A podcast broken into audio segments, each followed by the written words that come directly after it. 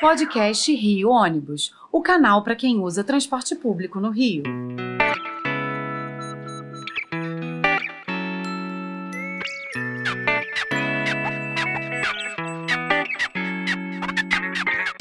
Saudações ouvintes, passageiros dos ônibus da cidade e população carioca.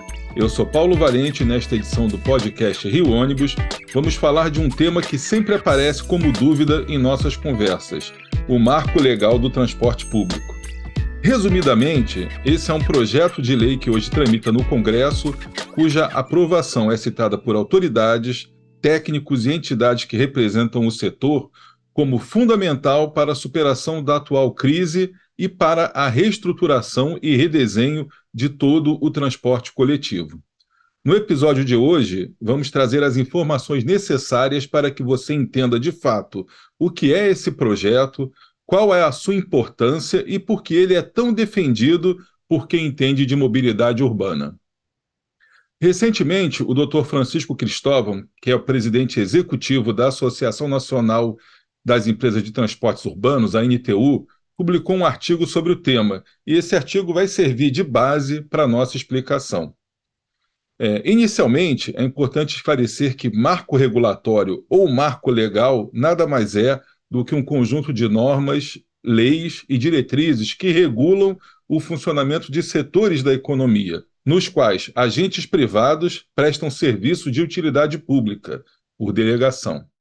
Na área dos transportes coletivos, a criação de um marco regulatório deverá atender à maioria das necessidades atuais do transporte público multimodal, incluindo ônibus, barcas, VLT, metrô, trens, e deverá ser vista como uma reforma estrutural profunda, de longo prazo, que servirá também para resumir, condensar e atualizar toda a legislação que ampara a base jurídica para a elaboração dos processos licitatórios e dos contratos de concessão. Desde 2021, por iniciativa do então senador Antônio Anastasia, tramita no Congresso Nacional o projeto de lei número 3278 de 2021, com o propósito de atualizar a Política Nacional de Mobilidade Urbana, bem como outras leis federais sobre o tema. Esse projeto, que pode ser considerado como uma primeira tentativa, primeira iniciativa na direção de um novo marco legal dos transportes, foi arquivado no final da legislatura passada, mas felizmente voltou a tramitar este ano por iniciativa do senador Vital do Rego e outros senadores, e hoje está em análise pela Comissão de Serviços de Infraestrutura do Senado Federal. Ao longo de 2022, num trabalho paralelo, técnicos da Secretaria Nacional de Mobilidade Urbana, CEMOB, que é um órgão do Ministério das Cidades, submeteram ao Fórum Consultivo de Mobilidade Urbana, que foi criado em setembro de 2021, uma minuta de marco legal que, após várias reuniões, várias discussões, culminou com a elaboração de um documento bastante abrangente e muito bem estruturado.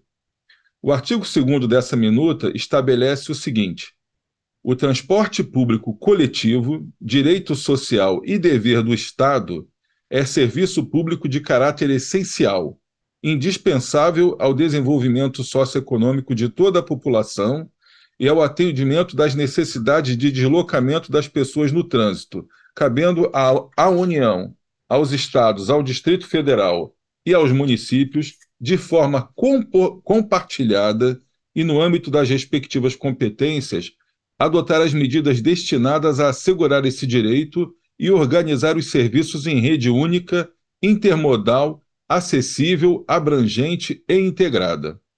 E aqui nós reforçamos o que falamos em diversos podcasts. A responsabilidade pelo transporte coletivo é do Estado, assim como são segurança, saúde e educação. Isso já está previsto na Constituição e vem sendo repetido, então, aqui no marco legal.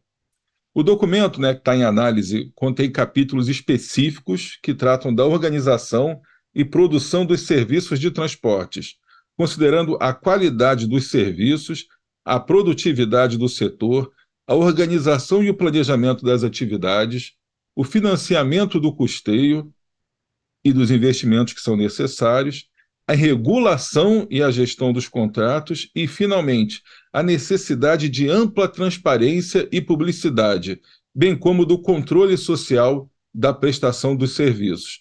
Tudo aquilo que é necessário para que o transporte público tenha a qualidade desejada pelo usuário. E do fim de novembro de 22 até o final de fevereiro deste ano, esse documento foi submetido à consulta pública e recebeu 870 sugestões e contribuições oriundas de profissionais liberais, de movimentos sociais, de entidades da sociedade civil, de órgãos do governo, todos com o objetivo de aprimorar esse texto que está sob análise. Bem, desse texto, o capítulo 1 trata de disposições gerais, que são os principais é, fundamentos, objetivos e conceitos. O capítulo 2 trata da organização dos serviços, da sua titularidade, do planejamento, da regulação, da transparência, da publicidade e do controle social. E o capítulo 3, muito importante aqui para a gente nesse momento, é o que aborda as questões relativas ao financiamento dos serviços de transporte público coletivo e estabelece todo um regramento para a cobertura dos custos operacionais, considerando aí receitas tarifárias, receitas extratarifárias ou de projetos associados, bem como dotações específicas dos orçamentos da União, dos estados, do Distrito Federal e dos municípios. Isso, a meu ver, é a grande discussão de hoje. Quem vai pagar a conta do transporte público dentro desse novo cenário que nós vivemos? E aí é importante lembrar também que, que, no que se refere aos investimentos necessários à prestação de um serviço de qualidade, principalmente em infraestrutura, há que se considerar também a participação dos entes federativos na elaboração dos projetos e na implantação das faixas de domínio com a máxima prioridade possível para o transporte coletivo. Aqui eu preciso fazer mais um comentário de passagem. Nós vimos na imprensa, e ouvia hoje na, na, é, numa rádio que fala sobre a questão de economia, que estão estudando a volta do carro popular, o que é um contrassenso diante de tudo aquilo que deve ser efetivado em termos de mobilidade urbana. Pergunta aqui para o Rio de Janeiro: cabem mais carros na rua do Rio? Os investimentos não deveriam ter que ser feitos para privilegiar o transporte coletivo? Então, em paralelo, agora estão investindo em mais carros populares para ativar a indústria automobilística. A indústria, sim, precisa ser ativada, mas como fazer com mais uma injeção de carros de passeio rodando nas nossas ruas? Então, isso é um problema que tem que ser considerado. Seguindo, vamos falar sobre questão que é importante para os usuários do sistema, a tarifa. Embora a Lei Federal número 12.587 de 2012, no seu artigo 9 já tenha diferenciado tarifa técnica ou de remuneração de tarifa pública ou de utilização, a maioria dos poderes concedentes insiste que o sistema seja custeado só e somente só através da tarifa paga pelos passageiros, que acaba sendo um valor insuficiente para cobrir os custos da operação. E essa prática acaba comprometendo a saúde financeira das empresas operadoras e a própria qualidade dos serviços que são prestados a população. Ainda mais, a gente não pode deixar de citar aqui, nos locais em que, por questões políticas, os contratos não são respeitados e as tarifas não são reajustadas como e quando deveriam ser. Um grande exemplo também de problema é a pandemia, que agravou uma grave crise que o setor todo já é, atravessava e que trouxe uma nova realidade aí, uma queda abrupta no, no, no, número de passageiros e exigências maiores na qualidade do serviço. Então, como compatibilizar isso? A gente sempre fala aqui no podcast que é um consenso entre os especialistas que não é possível mais atribuir apenas aos passageiros a totalidade dos custos da prestação de serviços. Isso nem aqui no Rio, em São Paulo, nem em qualquer lugar do país e mesmo no resto do mundo. Então, há um capítulo do Marco Legal do, do, Transporte Público que trata do financiamento do setor, e esse deve ser um dos mais importantes em toda essa discussão, com vistas a garantir o acesso universal aos serviços, que devem ser oferecidos à população com qualidade e, principalmente, com tarifa módica, ou tarifa zero, né, como já começa a ser praticado aí em muitas cidades, e nós já falamos aqui no nosso podcast. O Rio Ônibus e os demais sindicatos da região metropolitana, bem como de todas as demais capitais e outras regiões do país, através da NTU, apresentaram 60 contribuições ao texto sob consulta. focando as suas sugestões nos itens que dizem respeito aos conceitos gerais, organização de serviços, financiamento do setor e na regulação e gestão dos contratos, procurando explicar conceitos e a futura aplicação do instrumento legal. Essas contribuições foram feitas com base na larga experiência de quem opera ônibus há décadas no Brasil e conhece como ninguém a necessidade de se ter um instrumento como marco legal para garantir não só a sobrevivência do setor, mas principalmente a continuidade da prestação desse serviço que é tão essencial com a qualidade almejada pelos seus usuários. Segundo os técnicos da CEMOB, todas as contribuições encaminhadas serão compiladas e consolidadas num novo documento, que será apresentado aos participantes do Fórum Consultivo para uma nova rodada de análises, discussões e proposições. Na sequência, o novo documento será novamente submetido à consulta pública, para, depois de mais uma fase de consolidação das eventuais propostas apresentadas, serem realizadas novas audiências públicas para uma última avaliação e aprimoramento do texto.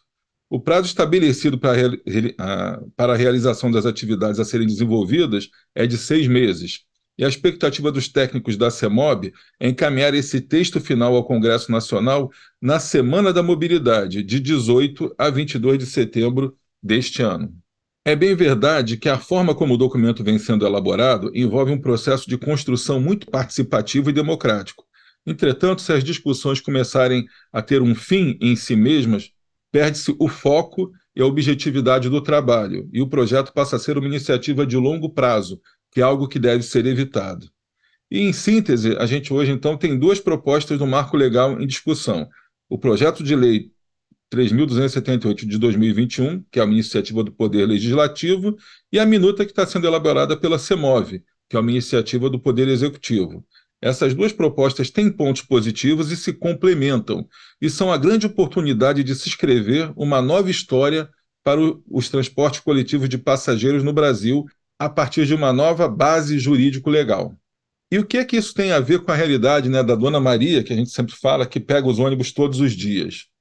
Bom, para que os usuários do transporte público no Rio de Janeiro tenham seu direito de ir e vir com a qualidade garantido, no valor que possam pagar e com a qualidade que desejam e merecem ter, sem dúvida, um grande passo foi dado com a assinatura do acordo judicial entre Prefeitura, Ministério Público e consórcios operadores, que permitiu o pagamento de um subsídio que complementa a tarifa que é paga pelos usuários. Repetindo mais uma vez, o subsídio não é para as empresas, é para reduzir o valor da passagem a ser pago pelos usuários.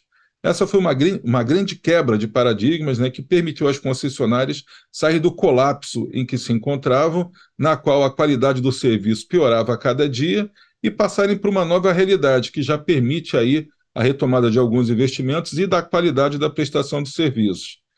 É, nesse ano aí que já se passou desde a assinatura do acordo com o Ministério Público e a Prefeitura, 71 linhas já voltaram a operar, mais de 200 tiveram um aumento significativo no número de viagens dadas, 636 pontos de ônibus foram reatendidos, temos 500 ônibus a mais em circulação e 550 ônibus novos ou seminovos foram integrados à frota. E também temos 75% da frota já com ar-condicionado ligado. Tudo possível porque, mesmo antes do marco legal do transporte ser aprovado e implementado, a Prefeitura do Rio compreendeu o tamanho do problema e resolveu agir, antecipando soluções no sentido de promover ações que possibilitaram essa virada do setor, que ainda é pequena diante do desafio, mas já de grande significação e de resultados para quem depende né, do transporte por ônibus na cidade. Então, a gente tentou fazer aqui um resumo da importância desse marco legal. Ele vem cobrir um problema que é de todo o país, não apenas do Rio de Janeiro, Algumas cidades aí, como São Paulo, que é um grande exemplo, há muitos anos vem trabalhando essa questão do subsídio, vem trabalhando o transporte de, um, de, uma forma mais técnica. O Rio de Janeiro, felizmente, se somou a São Paulo nisso agora. A gente vem tendo grandes progressos e entende que para frente é, muita coisa boa pode ser esperada aí pela população, mas realmente é preciso tempo, é preciso investimento e é preciso o envolvimento não só do município, da, do, das empresas operadoras, mas também do governo federal, do governo estadual, para a gente estudar que transporte a gente quer para essa grande metrópole quanto vai custar esse transporte com a qualidade que se deseja e quem vai pagar a conta, que não pode ficar somente em cima da população usuária. Isso foi colocado aqui ao, ao longo de mais de 90 episódios do nosso podcast e, felizmente, a gente consegue agora essa consolidação na busca por melhorias aí para todo o setor. Então, tendo explicado isso, a gente chega ao fim de mais uma edição do podcast do Rio Ônibus, que ficará disponível para você ouvir novamente a qualquer hora e também para compartilhar com quem quiser. Na próxima semana estaremos aqui com mais um assunto do seu interesse. Esperamos você. Apresentação e supervisão: Paulo Valente. Roteiro e produção: Peter Barcelos. Produção técnica: Rafael Lima.